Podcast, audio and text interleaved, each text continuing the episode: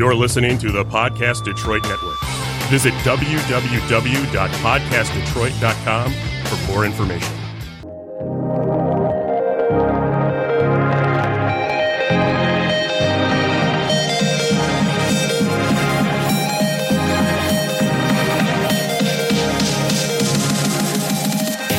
Welcome to M Squared TechCast, a live internet radio show offering the latest news and interviews with the people driving business, technology, and politics in Michigan.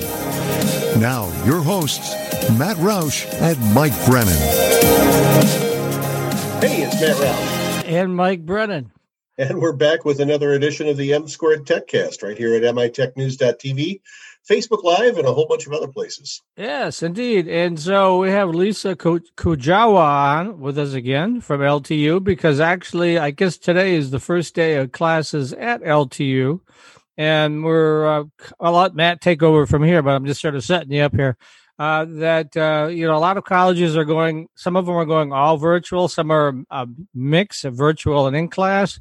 And we were chatting just before we began, and I think that's you guys. You're a mix, right? Yes, we are. We're so thank you so much, Mike and Matt, for having me. So Lawrence Tech today was first day of classes, and our undergrads are here um, on ground in their classes. Some adaptability, uh, maybe if they're going to use Zoom, the instructor might, if they got 40 people in the class, have 15 come at one point, the other Zoom and back and forth. The grads are all online with the studios and labs being on ground. And that's something we learned in the spring when we went online very quickly that that theory and practice matters, that hands-on experience. So that's why uh, the grads actually wanted that to continue. Yeah, and and I think Lawrence Tech is in a little bit different place, isn't it, than a, a big state school because we don't have those big freshman lectures with like 400 people in them. Like the biggest class you're going to find at Lawrence Tech is what, maybe 25 or 30 people? Yeah, great point, Matt. So what our people did, so basically we we uh, the in March we went fully online, and uh, that was so easy for the spring semester because of the fact we're technological with our laptops, which is a huge advantage for our students. Um, and then we started to do everything virtually. We started to bring students back. And so, yeah, our people went around to each and every classroom, took the first row out, social distance the rest. There are stickers everywhere so students know where to sit, where not to sit. We have policies about masks. Our faculty are wearing shields. Um, excuse me, I apologize.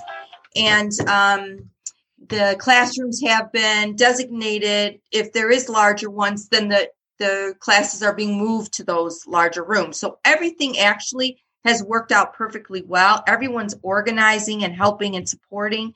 And the most and the best is the interest of the health of our students and our staff and faculty. So I think all of that is moving forward. And if someone yeah, uh, should, I'm sorry, Matt, if someone no, no, should ahead, get Mike. sick, do you are you going to make them quarantine, or what are you going to do? So yes, so for example, we did have two students already. One was not here yet. One was here, so they're being quarantined. We have one floor in the residence hall for quarantine. We have an app now our students use um, that get and staff as of today gives us a perspective of, um, you know, did they test positive? Did they test negative? Do they have these symptoms? So we're monitoring that. The residence halls, when the students come to get their food, it's takeout only. Um, if they sit, it's still in a box. They don't get to touch everything.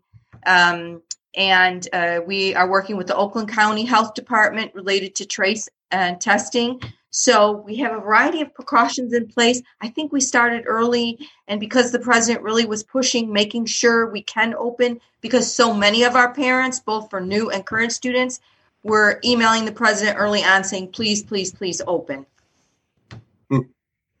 Was so, it just uh, because? Um, I'm sorry, because it was just because uh, they would have to what manage the kids at home or something? Or? so that's funny, Mike. I had a football dad who said, "I told him get in the car, you're going back." Uh, yeah.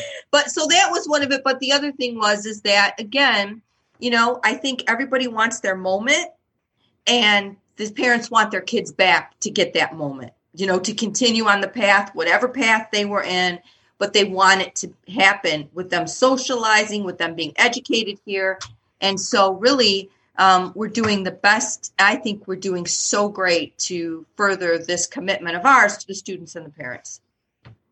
Well, and we've had some of our faculty members also heavily involved in producing PPE, right? I know the uh, the dean of the the dean of the College of Business and Information Technology. We've got pictures of him making face shields. Um, I've got one right over there, in fact. So, I mean, but but they've been involved and, and very active in this process, right?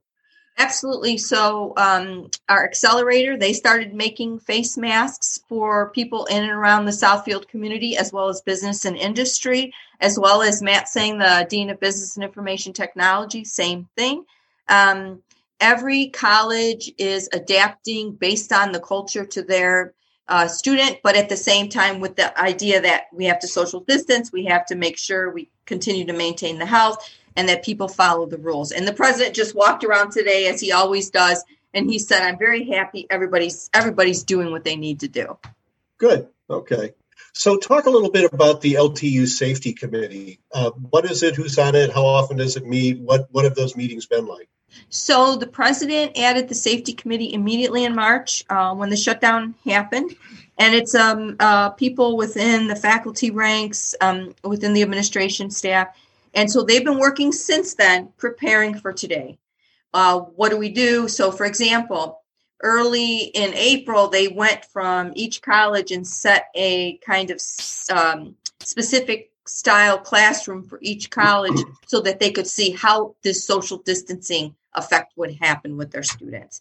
Then that's when we started making the PPE. We came up with rules, regulations, I think the best thing the president did was communicate every two weeks with not only our students, the campus community, our faculty, our alums, to just keep that ball going down. That so rumors didn't continue. This is what's happening. This is where we're going. This is why we're doing it. And he's right. still doing. He did one last email on Friday, which was, "Hey, we're in it together. Let's go." You know. Now, Sounds did good. you uh, when when you guys were just totally virtual in the spring? Did you learn what works and what doesn't work from that experience? Mike, I'm so glad you said that. So, first, we went virtual orientation for new students for the fall. Okay. We're right now for incoming freshmen 13% ahead of where we were last year. Hmm. And I believe one of the greatest things Zoom did for us was parents got to be with financial aid a lot longer and university advising a lot longer. And so that sense of how do I financially pay for this? What's the financial path for me? What's the courses my students taking? How does that affect this and that? And I believe those two areas, in essence, supported our growth in FTIACs. Okay. And FTIAC stands for? for Sorry. First time in any college. So my point was when, you know, when there were a lot of students in Michigan saying, I'm going to rethink my first choice, when Michigan closed last week, we got maybe eight students immediately in hmm. three days from Michigan. Because at the end of the day, no matter what's the, what the cost of education, the experience has to be something that you truly, truly want, and it'll benefit you both personally, professionally, your mind, you know, um, the kind of character you want and overall what kind of person you want in a career. So so I think the size, our size, how fast we adapted, our communication benefited us immensely. Well, I imagine you put the kibosh on parties and things like that, right? To know, I mean, how are you going to handle that? That is college after all, right? Right. Uh, so, Mike, it's so it's a great question. So the other day, Dr. Moudgil, as Matt knows, he's a walker. He likes to walk around and talk to people. So he saw like seven kids in the atrium sitting too close to each other. He, they were like, "Hey, Dr. Moudgil." He walked down there. He went over there and he said, "Are you glad you're back?" And they said, "Yes, we're so glad. Thank you." He says, "Okay, then we all have to do our part. You got to you got to separate here, move apart." And so his point to us was, "It's everybody. All of us have to help each other. Otherwise, it can't just be this is the student's fault or this is our fault." So we're trying as best as we can to mitigate whatever happens, knowing something is going to happen. College right. students are college students. I, I know what mine my days were like. Of course, that was you know back when we rode dinosaurs, but uh, I don't think that's changed all that much, right? Right, right. Now, from what I see, it hasn't changed all that much. But that that is one of the things we unfortunately had to do this fall was basically cancel all of the like big lectures and colloquia and other programs that colleges and universities typically normally do uh, because we can't have 300 people sitting in the auditorium. I mean, we, we just can't. So, all of those events, to the extent that they're going to happen this fall, are going to be virtual. And unfortunately, we also had to put the kibosh on fall sports, right? Well, some. I mean, it's just some of them are just going to be pushed back. So we're still going to do it, and and and so the the thing, the interesting thing is too. Again, you try to find these positive things, as Mike said, in this process. So one of the things was that we had our first virtual recruitment event for next recruitment cycle. We had a, a, a over a hundred people on that, and frankly, hmm. way more from states and countries than we ever had before. So these are some of the things we have to take advantage of and kind of go with in this process. Okay. Okay. So yeah, some some things are actually more convenient when they're online. Yeah, It's um, true. Some, yeah, true. some things you want to be in person. Other things, you know, I think one of the things we've learned through all this is that a lot of things can be done um, virtually. Nothing really replaces face to face interaction, but there are some things that really work well in this meeting. Yes, I agree. Absolutely. And uh, the other thing is just to be to that that positive approach to looking at things, doing things differently, and and saying we're going to get to that. We're going to get to that uh, goal that we have. And so I think that's what we're trying to teach the students too. Well, and when it comes to football, frankly, I had somebody mention to me that it's going to be kind of nice to have it, the weather getting nicer during the season. if right. we play in the spring rather than having it getting worse throughout the season. So you freeze your keister off by the uh, by November, but uh, you know we're going to start out freezing and, and warm up gradually. Hopefully, fingers right. crossed. absolutely, absolutely. Yeah, I think that. Go ahead. That's the tricky part. Is no one knows the what's next part. Uh, no one knows when the vaccines are going to come. That how quickly they're going to get disseminated we have Fred Brown on at the end of the show, and he always scares the pants off us because he's an epidemiologist. But uh, this may be the new normal for a couple years. Who knows? You know. So. And Mike, that's the point that we're trying to say is Dr. Mark Girl could have said, we're going to shut down completely, we're going to stay online. But he felt there was an opportunity for us to show our uniqueness as a private technological university, and that's what I believe we're doing. And yes, was something going to happen? Is someone going to get tested positive? All of that is yes, probably, most likely. But how, if we can approach it in a way that uh, provides us that opportunity to showcase who we are, let's just do it. And that's what we're trying to do. Okay, got about a minute left, so I'll let you guys do the shameless plug part. Go ahead. Okay, Lisa, if people want more information about attending Lawrence Technological University, where do they go? I would go to admissions at ltu.edu. Uh, you can make appointments. Here's the other thing we have tours every day, and those things are packed, and we have to social distance them. So we're ready and willing to see students. LTU.edu. Uh, you can apply, you can inquiry. There's buttons that pop up immediately, and we're happy to have you uh, look at who we are and what we are and showcase the greatest uh, private technological university, frankly, in Michigan, if not the world. And well, we just made the, we just made the list of 386 best that's colleges in the United States, and that's right. There's an awful lot of pretty famous names that didn't. So I, I was glad to see that. Yeah, we rock. well, you can also go to ltu.edu and uh, just enter in the search bar "future students," and you'll yes. find a whole wealth of resources there. Yes. Lisa Kujawa, associate, uh, is it assistant provost? Associate provost. Associate provost for uh, enrollment management and outreach at Lawrence Technological University. Once again, that's ltu.edu. Thanks for being with us today. Thank you so much, Mike. Thank you. You guys have a great day. Hey, okay, too, and we'll be back in just a minute with another segment of the M Squared Tech. What do you get at Lawrence Technological University? Everything. Great labs and studios, supportive professors, plus a full campus life, NAIA athletics, and all the software you need to succeed. Be smart. Be more. At LTU, possible is everything. Salaries of Lawrence Tech grads are among the highest of any university in America. Plan a campus visit to meet with counselors, faculty, and coaches. Why wait? Find out more at ltu.edu. Lawrence Technological University graduates earn a degree and a higher starting salary. In fact, when it comes to earning potential, the Brookings Institution ranks LTU fifth among U.S. colleges and universities. Be enriched. Be more. At LTU, possible is everything. Salaries of Lawrence Tech grads are among the highest of any university in America. Plan a campus visit to meet with counselors, faculty, and coaches. Why wait? Find out more at ltu.edu.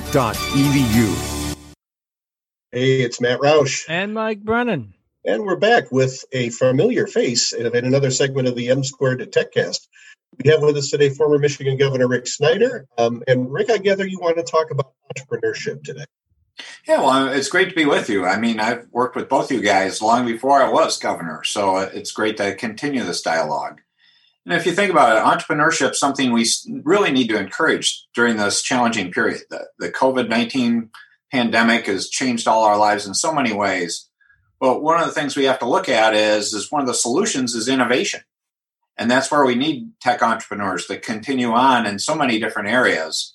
Um, and it's there are new unique challenges that they face even in their positions. But we we need to work through these because innovation is the answer. I mean, that's where we need a vaccine, for example. Yeah, hopefully uh, soon, but I don't know when that's going to be. We have Fred Brown, who's an epidemiologist, also lives in Ann Arbor. He comes on in our fourth segment today, and he's coming on every week to kind of keep us up to speed because he's working with a number of states and governments around the world, and so he's pretty informed. But it seems like, yeah, the vaccine's the real key to getting back to whatever the new normal is going to be. Yeah, but there's a lot of pieces to this. It was interesting um, as the COVID crisis really started happening and we started seeing how serious it was, there were some good innovation opportunities even coming out of that, though. I had the opportunity to work with some U of M doctors, for example, uh, that were working on a device called VentMe, which is about how you could double the capacity of a ventilator by safely splitting it. Mm. And that was exciting to see. And that's something that was done out of necessity. I mean, they were on the front lines of seeing terrible things going on. And the question is, how do you do something about it? And they weren't the only ones. Actually, I had the opportunity to get involved in a couple of forums, and Mike, you've been involved in a lot of those kind of forums where you bring people together um, with new ideas. Oh, yeah. and, and, as you know, um, it's one of those things that many of these ideas may not end up going anywhere on their first pass, but you never know. They may come back years later, or they may have value in a different setting, and that's what we're seeing today. I mean, like we're doing this video conference. I mean, that used to be a rare thing how many video conferences do you do a day now? No, yeah. Too many. I do three shows a week. Uh, so this is one, and I do one on Wednesday and one on Thursday. And I, am not going to fill in Tuesday and Friday because I need a little downtime. But yeah, it's the, this is the new normal for communications. But everything is moving to video right now. I mean, uh, I I read all the studies on social media, and if you're not doing video, you're not being seen on social media. So you got to do it. Yeah, well, it's important to have that interaction, and again, that's where it's it's the next best thing to being there in person, um, and that's what we all found. I mean, my biggest challenge now, though, is there's so many different services. I, how many different applications have you had to download, depending on who you're talking to? Right. Yeah. Yeah. So Zoom let's, is let's just talk a little bit. Most I, popular, but there's dozens of other ones too. Yeah. I, would like to talk a little bit about how entrepreneurs get get financed, how innovators get financed. I know back in the 90s when I was a finance writer at Crain's, Mary Kramer asked me to write uh, to, to do a Crain's list of all the venture capital firms in Michigan. And I told her, well, the, the good thing about that is that it won't take up much space in the magazine uh, because back then there wasn't much in the way of venture capital. Thing, things have gotten from awful to at, at least mediocre, maybe more than mediocre now in Michigan, would you say? I mean, what's what's the current status of angel investing in venture capital in Michigan? I think Michigan's come light years. I mean, we've come a long way. Are we uh, California or uh, uh, Silicon Valley or Boston yet? No. But as a practical matter, I think we're clearly uh, kind of in that next tier of um, jurisdictions and states in terms of what's going on. And it's something that uh, takes time to build. And that's good economic development. I've been doing economic development work and venture work for decades in some capacity. And it takes 10 and 20 years. That's what people don't realize. It doesn't happen overnight. Um, because it's not about having just personalities. Like you said, Matt, you it was a short list back then. I was on that list. It was that short, and uh, I think you probably could have had uh, you know a couple inches of lines, and that was about it. But now, if you go, there's a significant list because it's really I, I define it as how do you go from the founder effect, where you had people doing it, to actually having it have its own organic life and it's not dependent on people anymore, but there's an ecosystem that's been created. And we still need to nourish that. Um, if you look at, we've had some great gains, particularly in the med biofield. That's done very well in IT. I mean, these are traditional strengths of Michigan. Yeah, and, and uh, it, has been interesting. For instance, uh, in terms of angel investor groups, there's more than a dozen now, and the Michigan Angels, which is of course based in Ann Arbor, has more than 150 members. And when I left the West Coast in 1995 to come back to work at the Free Press, like Matt said, we didn't have hard. There might have been one or two groups, and then of course we've got a lot of venture capitalists that at least have an office or a one person office or something here in the state. Which is, I mean, like you say, in 20 years, it's come a long ways. Yeah, you put it in context because I, I, one of the things I was proud to be part of before I became governor was helping create Ann Arbor Spark. And if you think about it, that was just a number of us coming together. The university was a great partner, um, starting an organization that now I haven't been involved with them directly for a number of years. I, I go to their programs when I can, but if you look at it, they've become a major force in terms of entrepreneurship and innovation. And it's not just the Ann Arbor area. I mean, there's good things. Detroit's comeback has really caused a creation there. Grand Rapids um, has done fabulous things. And um, Invest UP is a group that came along and are now doing some exciting things up in the Upper Peninsula. So it's not exclusive. I mean, the main thing we need to continue to do though is keep the networking going. Um, yeah. Because again, too often we think we're on an island and we need to reach out and figure out how to work together. And we need to continue um, creating more and more serial CEOs. In addition to the funding thing, we're now getting mature enough where you have people now that have taken and grown companies. They've had those companies get acquired, um, and they've done it over again. I mean, you got Tim Mayleben with Esperion. He's been involved in a couple of Esperions. You got guys like Jeff Williams that have done three or four companies. Uh, those are great resources that we need to replicate more often of people that show that skill set of they're really good at saying, okay, you got a company in this position. They know how to grow. Yeah, Dug Song would be another one. Uh, he's done quite well for himself over the years. So uh, made a few bucks off his last deal. yeah, well, that's it. I mean, that's where you find the kind of the alumni club. So it was great. I, I watched other jurisdictions do this, and we probably should do more of it, where you sort of look at uh, the friends and family network that have sort of gotten created. So, what companies then spun off how many different future founders and entrepreneurs because they had the opportunity to learn in one place, they go do it again. Yeah. So, what are you doing these days? Are you investing? Are you starting companies? I, I know uh, you did a, a, decompression there for a bit, and uh, I think you got that out of your system. But what's happening next? Yeah, I'm just helping people. That's my title. Is I like to say I'm a helper now, and so I'm helping a couple young companies uh, in terms of doing some work with them. I'm actually writing a Thursday column now myself. I just put it up on Facebook and LinkedIn to share some ideas. And uh, the, the other part is when I finished being governor, you had that list of things you sort of put off for years. Um, so I'm about 80% done with the, the list of items I never thought I would get to, which is pretty good. So I'll catch up on that and then find some new things to do. and can I have a couple examples of the things that you'd put off? Uh, actually, I simple things I put off is a lot of it is just organizing your life, Matt. I mean, how often do you have all these files and records and stuff like that. The other joke is, is actually I got Sue. We're updating our estate plan because it's that old thing. You never think of that because I last looked at it, it was from 1999. Yeah. So our uh, oldest child was 11 and our youngest is now 24. So I think we need to get up to date. Yes, yes, that's true. Absolutely. So, what do you think the state of technology is in Michigan as one who's been an uh, angel investor, a venture capitalist? Uh, you know, you the former CEO of Gateway Computer. Yes, we remember all that stuff. For, former former magazine publisher too, which is yeah, magazine publisher. I, yeah, I, I, remember small times. That was that was a great publication. Yeah, it was. Thank you. So, how would you assess where we're at, and what do we still need? Yeah, the part we still need is a continue technology we've always been strong at. Um, what we need to do are continue to grow. Again, these serial CEOs I've talked about is continuing growth and just letting people continue to develop and encouraging young people to be innovators. I mean, we're still getting around to that culture of saying it's not just about having founders, but having teams built. And so we need to work on building more teams of people that can bring good marketing skills, other skills, And we need to be louder and prouder. I still contend we're not loud enough about our successes. I mean, you mentioned Dug and Duo. That was wonderful for the state. I mean, that really helped us, you know, put another mark on that national VC map. So we need to get out and tell our story more. Um, Renaissance Venture Capital is a great illustration of a fund to fund that I think has done good about promoting venture capital in Michigan in so many different ways. My old partner Chris Rizik and Jeff Reinfeld are both there. So we need to continue that path. So there's not a light switch kind of answer. It's more con- watching this continuing development and having great places like Detroit come back, continue, and places where people want to come and build companies. I know one of the things that I think you're on the tail end of it. I think it was more the previous governor, but it was all those tobacco money that we got $50 million a year that the state was using to pump into businesses. Now, of course, I think that's all pretty much gone.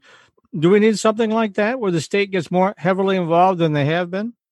Um, I don't necessarily know if I think that's required because to be open with you, uh, governments are not good at picking winners and losers. That's not a good strong suit for government. Uh-huh. I think it's really helping create the infrastructure for these things to happen. Um, and that's where I think there's an opportunity. Again, if you look at the COVID crisis, I think this is a case where you're going to find people in New York and the Bay Area, these big areas, that look at Google and some of these companies saying they can work remotely now for the next year, essentially, if not longer. That's where we need to be drawing these people to Michigan. I mean, if you had a choice between being in a congested skyscraper versus being on the shoreline of a Great Lake, uh, which one are you going to choose? Um, and I know, so we need I know to help. Matt would choose Traverse City. So uh... yeah, yeah. well, I think that's a, a, big opportunity that we should be leveraging the great resources we have uh, to get people to learn how to do this more remotely and to work those places. Because again, I think they're great growth opportunities. Yeah, and it's really having an impact on the office, commercial office market. So there's so many buildings now that are only partly full, or you know, however you want to say that. Uh, but uh, the people, uh, companies are evaluating: do I really need office space anymore when people can work from home? So yeah, that dynamic has changed dramatically, and I don't think it's going to go back to just what it was before. No. Yeah. And, and I, I think you might start seeing more of what you see in what you saw in Midtown Detroit and downtown Detroit, where you have office space that's abandoned and is eventually converted to residential. In you like the David Stott building, places like that in downtown Detroit. I think you might start seeing some of that in suburbia too. So yeah, I think you nailed that. I was talking to some real estate people recently, and that I believe was the trend to say instead of traditional office, it's going to be live workspace where literally uh, you're going to maybe you have your apartment and then a connected office.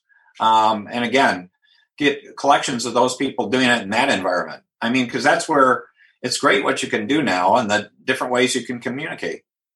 We've only got a little over a minute left. I know you do your Thursday column on Facebook because I read that there. Uh, if someone wants to reach out to you, I know you don't want to give up your phone number or your email address necessarily, but have them contact Allison or what would you advise? Yeah, Allison's great. She still runs my professional life and a good spot's LinkedIn too. I'm on LinkedIn and I have a lot of connections there. So that's an easy one to connect. I've actually started the Thursday columns now, a newsletter on LinkedIn.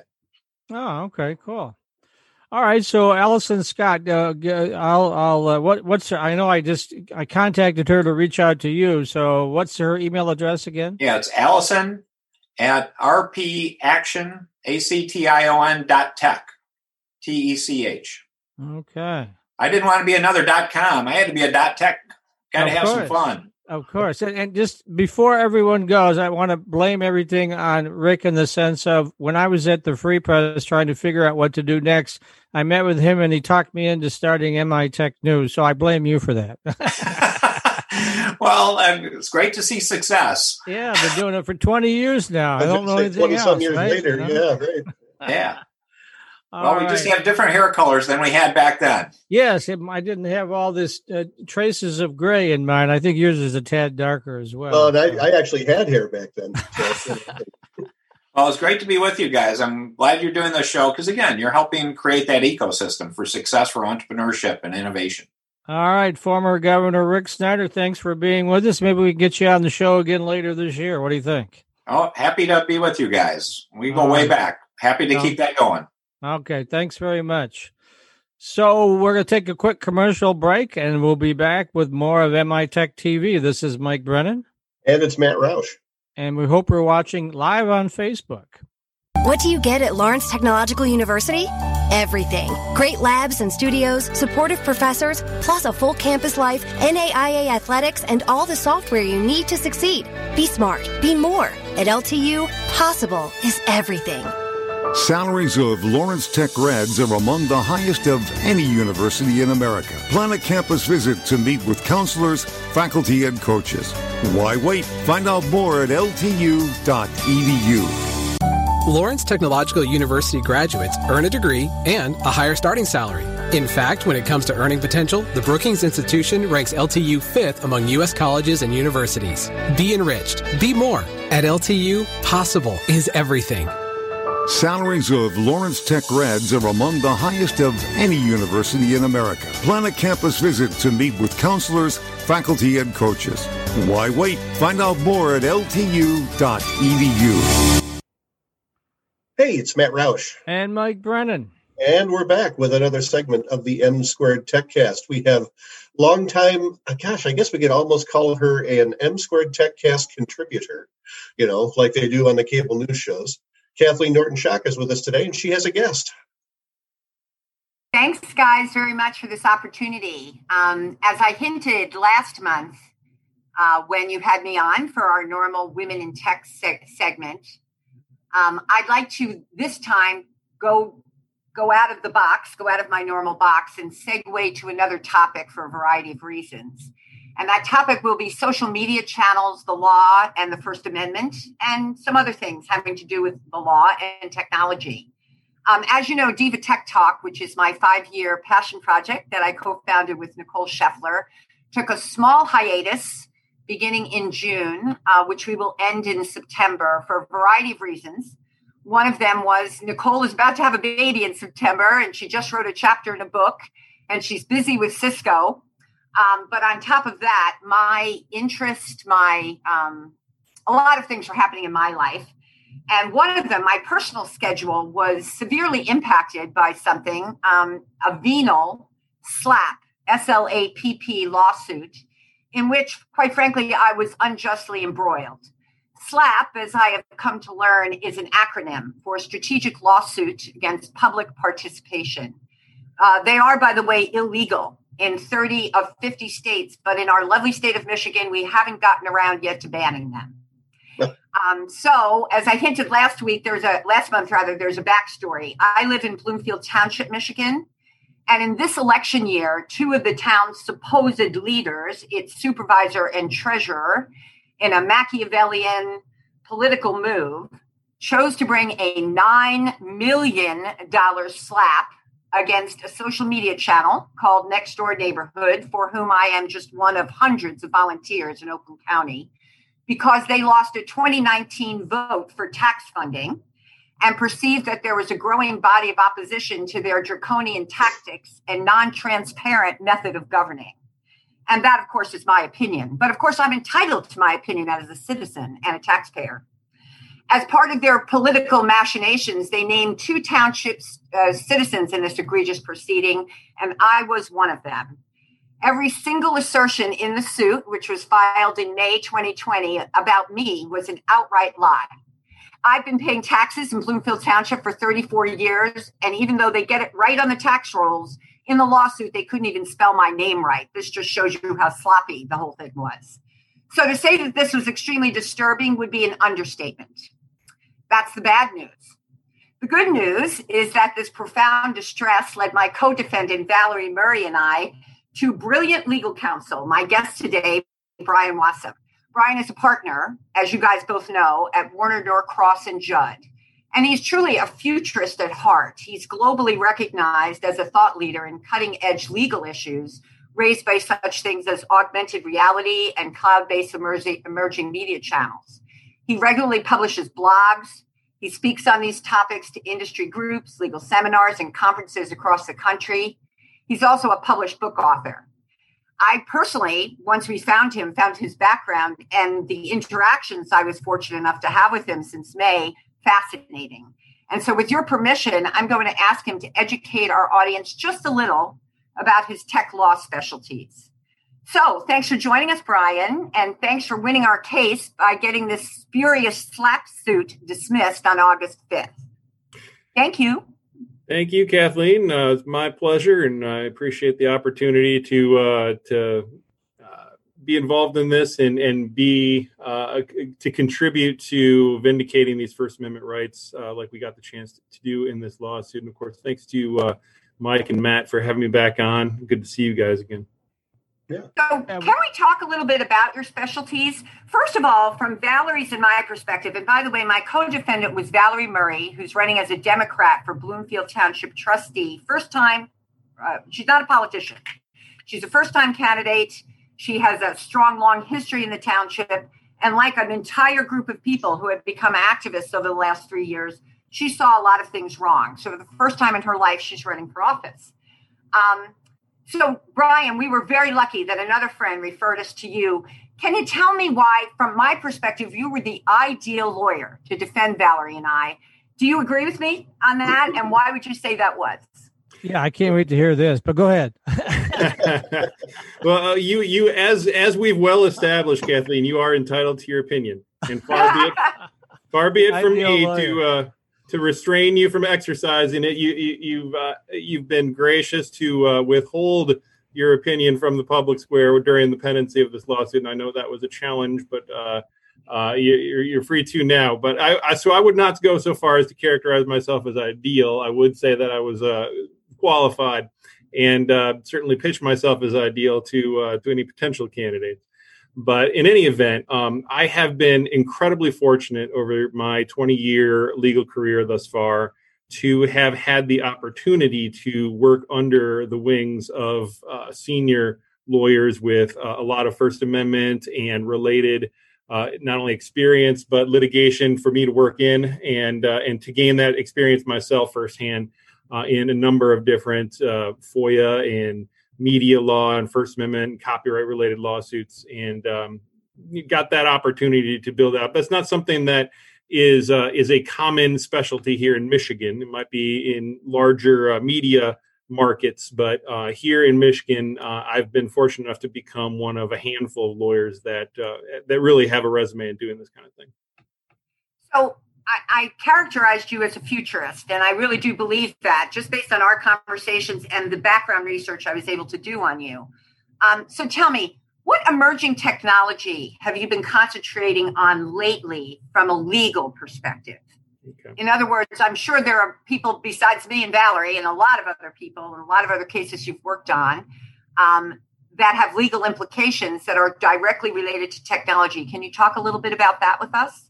Yeah, well, uh, Mike and Matt know this too because they've been good enough to have me on before to talk about some of this. And one area of uh, technology that's really captured my fascination over the last decade is that of augmented reality. Uh, goes by a few other names now: XR, mixed reality. Uh, there's there's more names than than uh, success stories so far in the in the industry, but it's one that has been bubbling up um, slowly but surely over the last decade, and really um, is poised to launch us forward in an order of magnitude um, expansion here in the very near future. And when I talk about augmented reality, I talk about the technology that uh, projects or at least gives the illusion to the user of projecting digital data onto the physical world and allows us to interact with digital data as if it were there physically in front of us. And we see that sort of thing in movies all the time, going all the way back to movies like Terminator and, and um, and Minority Report and things of that nature. But um, it's not something we necessarily recognize unless we stop to think about it. But you know, there the the rumor mill always uh, always escalates this time of year before the the Apple technology show about when Apple's going to come out with smart glasses, like some other startup companies have done. And uh, the answer is soon. Uh, Apple and Google and Niantic and uh, and other companies that are on the forefront of this sort of technology. Um, are, uh, are, are poised to to put our smartphones in our glasses, and that I think is is something that's going to to make a big impact in how we use technology. So you probably haven't had a time, given your very busy schedule, to listen to any of our hundred or so Diva Tech Talk podcasts. But everybody who's been a, an interviewee for me, and these guys know it quite well, I always like to know the backstory Why did you choose to specialize in technology law? And what do you think are the top three hot areas? You already talked about augmented reality and Google Glass, but what are the top three hot areas in addition to that that will inspire litigation as it relates to technology and or as it relates to freedom of speech? All right. Well, real briefly on the background question, um, like I said, I got a really um, unique opportunity to be exposed to media type law. Um, but it became quickly apparent to me that uh, the the type of media that I kind of cut my teeth on representing, which was newspapers here in town, uh, uh, one of the, the, biggest papers here and, and, media outlets here in town. Um, people aren't going to buy newspapers very much longer, and that that has certainly become the case. And so I, I, needed to direct my energy for the next you know 20, 30 years of my career on on media that was up and coming, and that's what led me to not only augmented reality but other forms of digital media. I was back 10 years ago um, one of the first lawyers to really jump on the bandwagon of social media uh, with, as something that's that, that, that had uh, importance and would have uh, a lot of legal consequences. That certainly has panned out in in our case, among many others. Um, but looking forward to, to technology related litigation. So, um, as you know, Mike knows, uh, I, I, handled a case a couple years ago involving a uh, re- regulation in Wisconsin that that attempted to regulate Pokemon Go and, and other location-based augmented reality games, and that turned out to be um, the first case to uphold First Amendment rights, specifically in the augmented reality space, and that was striking down that law as an unconstitutional restriction of speech in the augmented reality uh, arena, and that that already kind of broke the seal on on litigation in that space. But I think in terms of the rest of the broader augmented reality space, I think advertising and and, and disputes over whether um, I can put my ad on your property or make it seem like it's on your property is is just something that that companies uh, speak to me about on a regular basis, um, and and they're they're very um, sensitive to the idea that somebody else could uh, take make use of their physical space for digital advertising in ways that they don't approve of. So um, that is an area. That's an example of the the, the motto of following following the money. Right. If if people are putting money into advertising, their their commercial reputation is is very much something that is worth money to them. So it's something that is going to be worth fighting over in litigation. And that's so it's augmented and digital um, advertising. I think will lead to that sort of litigation. Uh, second, I'd I'd say privacy you know, none of this technology, whether it's it's on your face or in, in other sorts of displays, none of it really works without cameras. And so, um, look at the number of cameras we have in society now compared to a generation ago. Uh, it's an order of magnitude higher. I think it will be another order of magnitude higher 10 years, 20 years from now. Um, the, the, the ability to digitally surveil will only uh, increase. And so, with that comes uh, disputes over privacy and the the creepiness factor involved in that. I and you know, now I'm starting to handle um, invasion of privacy claims with drones with flying around with cameras. You know, we're going to see much more of that sort of thing. And then the third is an area of law that um, kind of is another offshoot of of my specialty in media practice, and and it's one that I've had a chance to litigate and will only be litigated more. And that's an area of law called the right of publicity, which is uh, an individual person's right to control the commercial exploitation of their identity or their likeness. That's something we see originally in billboard advertising, magazine advertising, that sort of thing. Now we see it all the time in social media contexts and in, other digital forms because ultimately you know we are a social species and we like to talk about ourselves and about each other and so uh, the expression that we're going to be publishing in the digital space uh, is going to be about ourselves and about other people. And so our ability to control the use of our likenesses, the use of our identities in that space is going to be uh, increasingly important and increasingly litigated over. I'm afraid yes, we're going to have to. Yeah, go ahead, man. I was going to cut them out too. So yeah, right. Sorry, we've reached the end of the 15 minute segment. Um, obviously, we've got to have you both back for a half hour segment sometime. Uh, because this is a fascinating topic, and I didn't even get to ask the question that I wanted to ask about artificial intelligence and where you see that going as relates to all this. Hey, we'll save that one for you, Brian, when you come back and tell us another, you know, brilliant lawyer thing. So, and where can people reach you, Brian? WNJ.com, Warner Norcross and Judd. That's my law firm. And how about your book? Book called uh, got Augmented Reality Law, Privacy and Ethics. Also got a book uh, from a, a faith perspective called What Would Jesus Post on social media. And they're available through Amazon? That's right. Excellent. Okay. All right. Well, we have to. Uh, we're going to go to commercial. Thanks very much, Kathleen Brian. We'll get you back on the show here to maybe in another month, and you can kind of continue. Yeah, thanks on. for saving me nine million dollars, Brian. Yes, that's a good thing, right? I didn't have All right, anyway. thank you all. All right. Well, we'll be right back. This is Mike Brennan, And Matt Roush. and you've been watching MI Tech TV. As a Lawrence Technological University graduate, you're not only marketable, you're worth more. Yes, more. According to Payscale.com, when it comes to graduate salaries, LTU is in America's top 100. Be invaluable. Be more. At LTU, possible is everything. Salaries of Lawrence Tech grads are among the highest of any university in America. Plan a campus visit to meet with counselors, faculty, and coaches.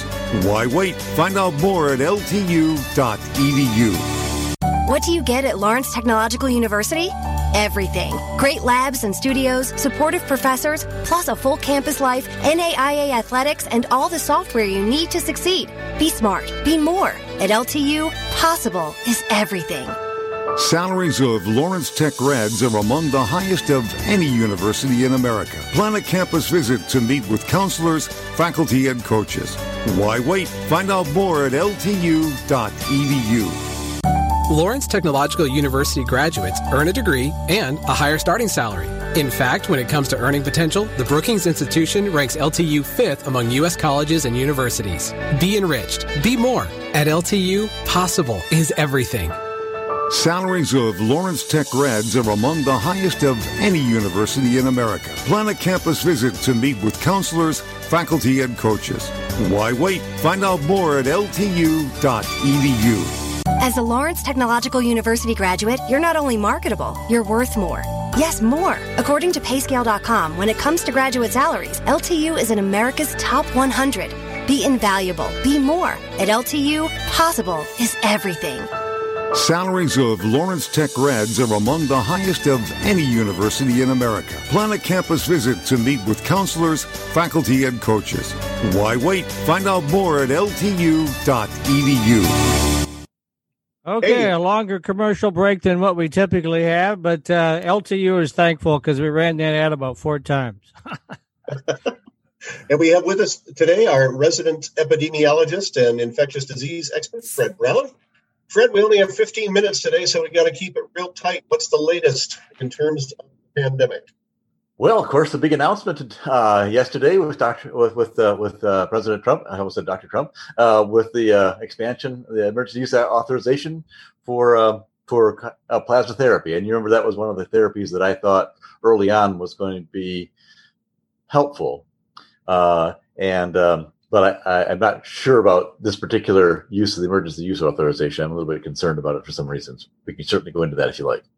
Yeah, let's go into that because I'm sure that's on everyone's mind. And certainly during the Republican convention this week, I'm sure they'll be talking about that. So give us your perspective on this. Yeah. So, I mean, it is not a knockout punch. It, what it what it means is that if you uh, are infected with COVID and you're hospitalized and having challenges, uh, what they've done is they've used uh, data from the Mayo Clinic. They had ex- they, they, about 30, 37,000 total patients um, uh, across 2,800 different sites. And what they found was that if you uh, you know had a significant IgG or uh, significant component of, of of dose of of plasma therapy, then uh, your survival rates um, would uh, be improved by about two and a half to three percent. So it's not uh, a you know goes from uh, your death rate goes from eight point five percent, uh, so from eleven point two percent to eight point five percent, um, with significant amounts of plasma therapy. And there is a dose response that's that's that's you know indicative of, uh, of some help. Unfortunately, what was quoted during the press release was a 35% reduction in in, uh, in, in overall in overall death rate, and that's not right. uh, the overall de- the overall uh, you know death rate reduction is only two percent. The relative reduction across across two populations, both treated with plasma therapy, is about 35%. But don't forget, we didn't try it compared to nothing. And what's interesting is we have uh, results from clinical trials in both the Netherlands and China that indicate that uh, when you compare it to doing nothing, there is no statistical significance, sadly, and there is some risk of, of course, infection and other things as a result of, of going through a transfusion of, with, with, using use, using a, a convalescent uh, plasma. I think, though, that if we do enough studies and we understand the dosing, that we will find some positive benefit. But I'm concerned for uh, about a couple things. You know, I'm a drug developer, and what happens whenever you create, uh, whenever you say to people, it's now available commercially, but by the way, there's also a chance to take part in this clinical trial, and you've got a 50% chance of either getting the, the drug or not getting the drug. You know, people are going to say, "Give me the drug, forget the, the clinical trial." So the result of that is that you know our our chances of actually completing a lot of the trials that we have underway get significantly reduced, and there are a, a, a whole host of trials underway. There's probably 15, 20 trials uh, that are properly, you know, and statistically and methodologically correct in order to actually determine whether this is the case or not. Right now, we're just using anecdotal evidence of people saying that guy looks pretty sick. We better give him some some some drug, um, and then post and then afterwards saying, "Oh, we had some success." That's not a prospective, controlled, randomized clinical trial which had a placebo and and and, and control group.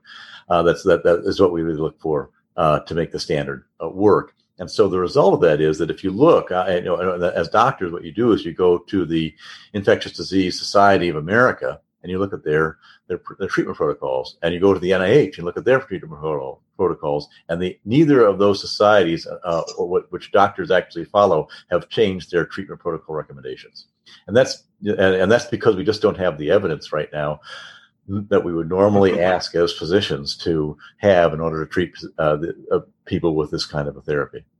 One thing I wanted to ask you about, Fred, uh, in the scary headline department, as we learned last night um, from the New York Times, authorities in Hong Kong have reported their first case of reinfection. Uh, somebody had it before, got it, had the antibodies, and then got it again.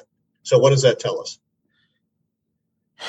Yeah, I uh, so it is possible it is possible, and, and uh, that it is reinfection, and we're, we're still struggling with it. We, we you know we we saw that initially in Korea, where where they had a, a significant number of cases called quote unquote reinfected. We think a lot of those were just uh, sequestered and, and, and kind of uh, uh, disease that was hiding away in various locations that we hadn't, you know, tested and were, were sheltered from, the, from, from, a blood test or a saliva test.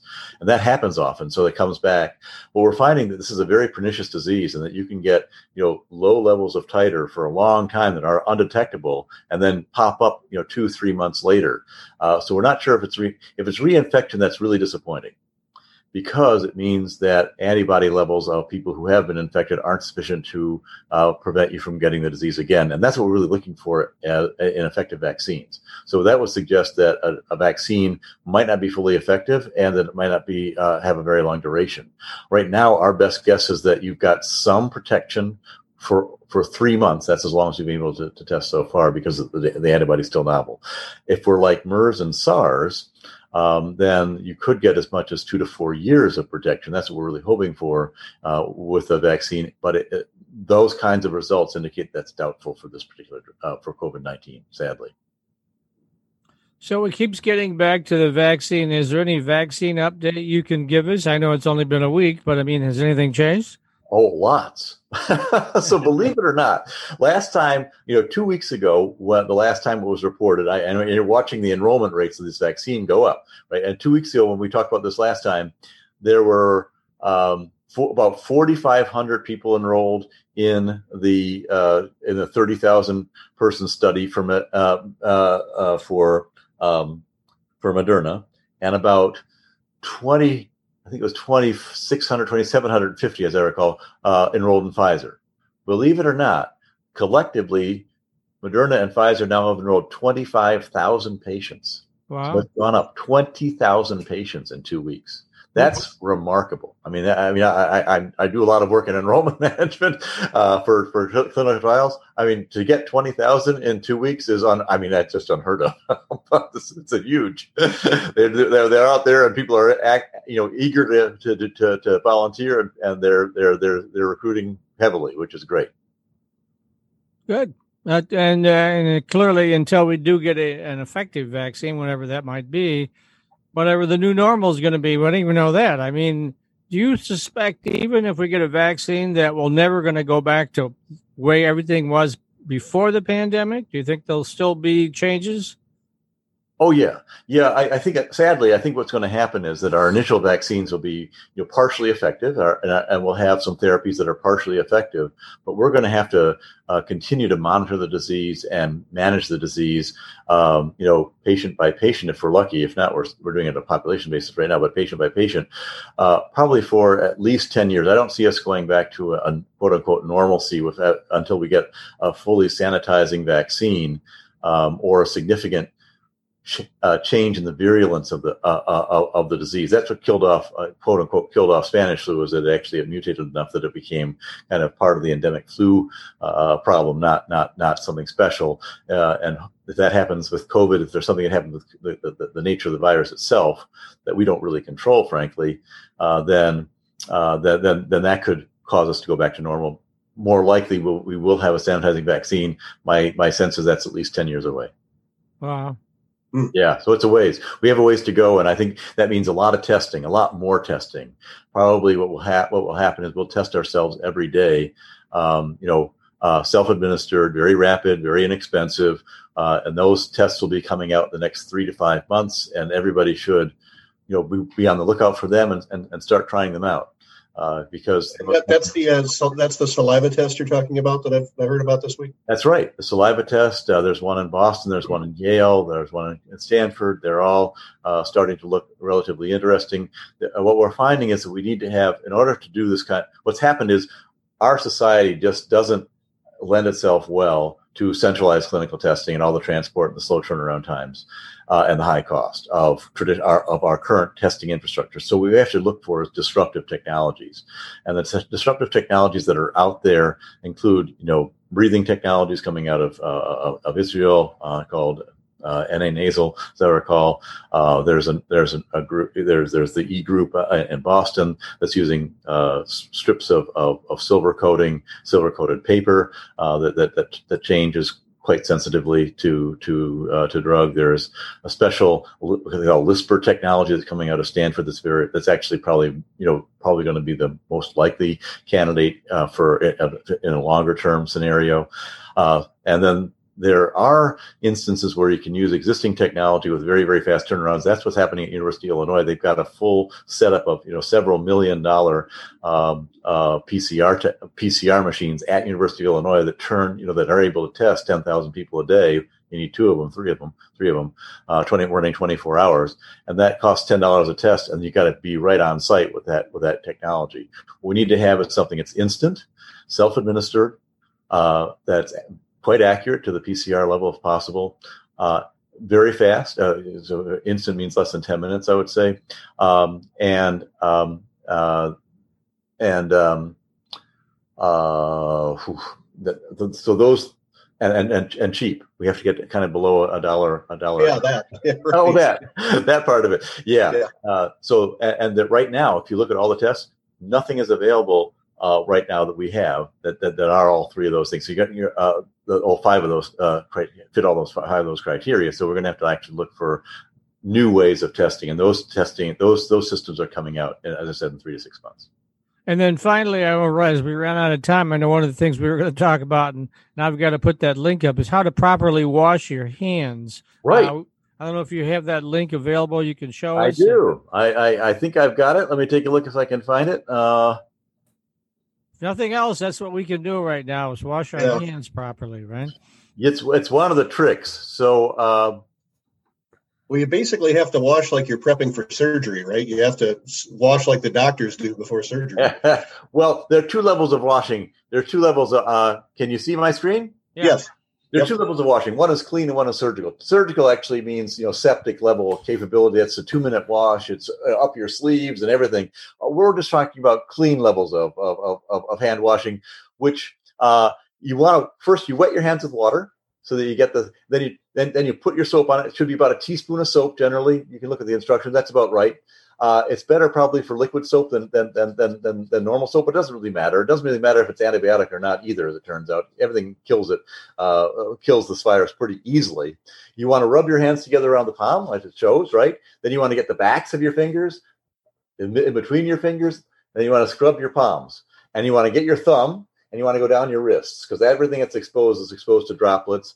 Then you want to rinse your hands with water. And that's really important because what the soap does, hydrophilic and hydrophobic interactions, is it, is it pulls the wa- pulls the, the, the virus away from the oils in your in your skin uh, with a lot of uh, rinsing off. Rinse off for everyone says 20 seconds. Do it for 30 seconds.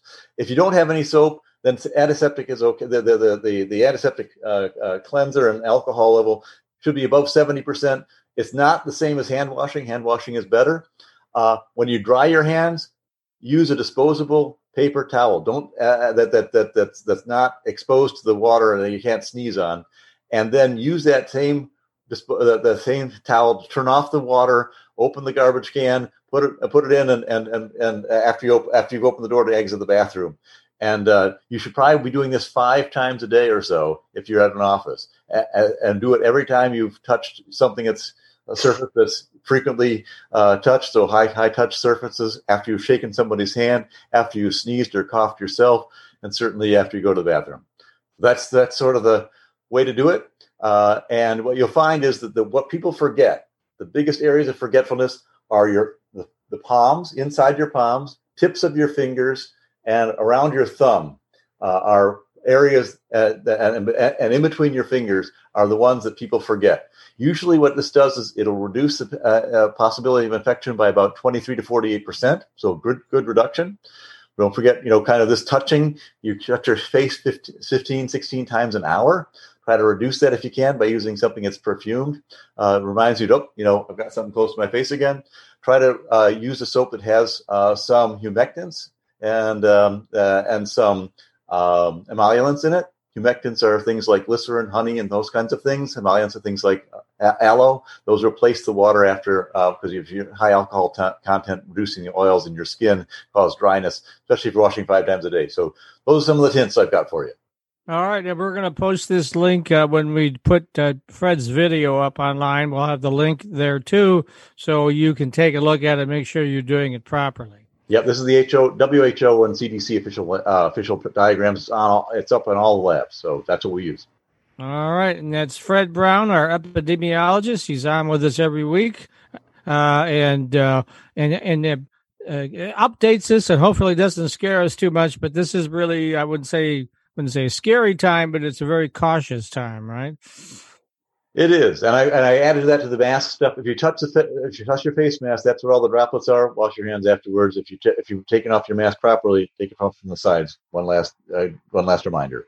So uh, and you'll you'll kill off about you know uh, with an average hand washing, you'll kill off about sixty percent of the germs. If you do it this way, you'll kill off ninety nine percent of the germs, especially with a thirty second rinse. Okay. Fred Brown. All right. Thanks very much, Fred, Fred Brown. I'm sorry, man. I stepped on you there. That's all right. Well, we'll have to leave it there for now. We'll be back again next Monday at 2 p.m. Eastern Time with another edition of the M Squared TechCast at mitechnews.tv. For right now, it's Matt Roush. And Mike Brennan. And you've been watching at mitechnews.tv, Facebook Live, and hopefully a whole bunch of other places. Have a great week, everybody.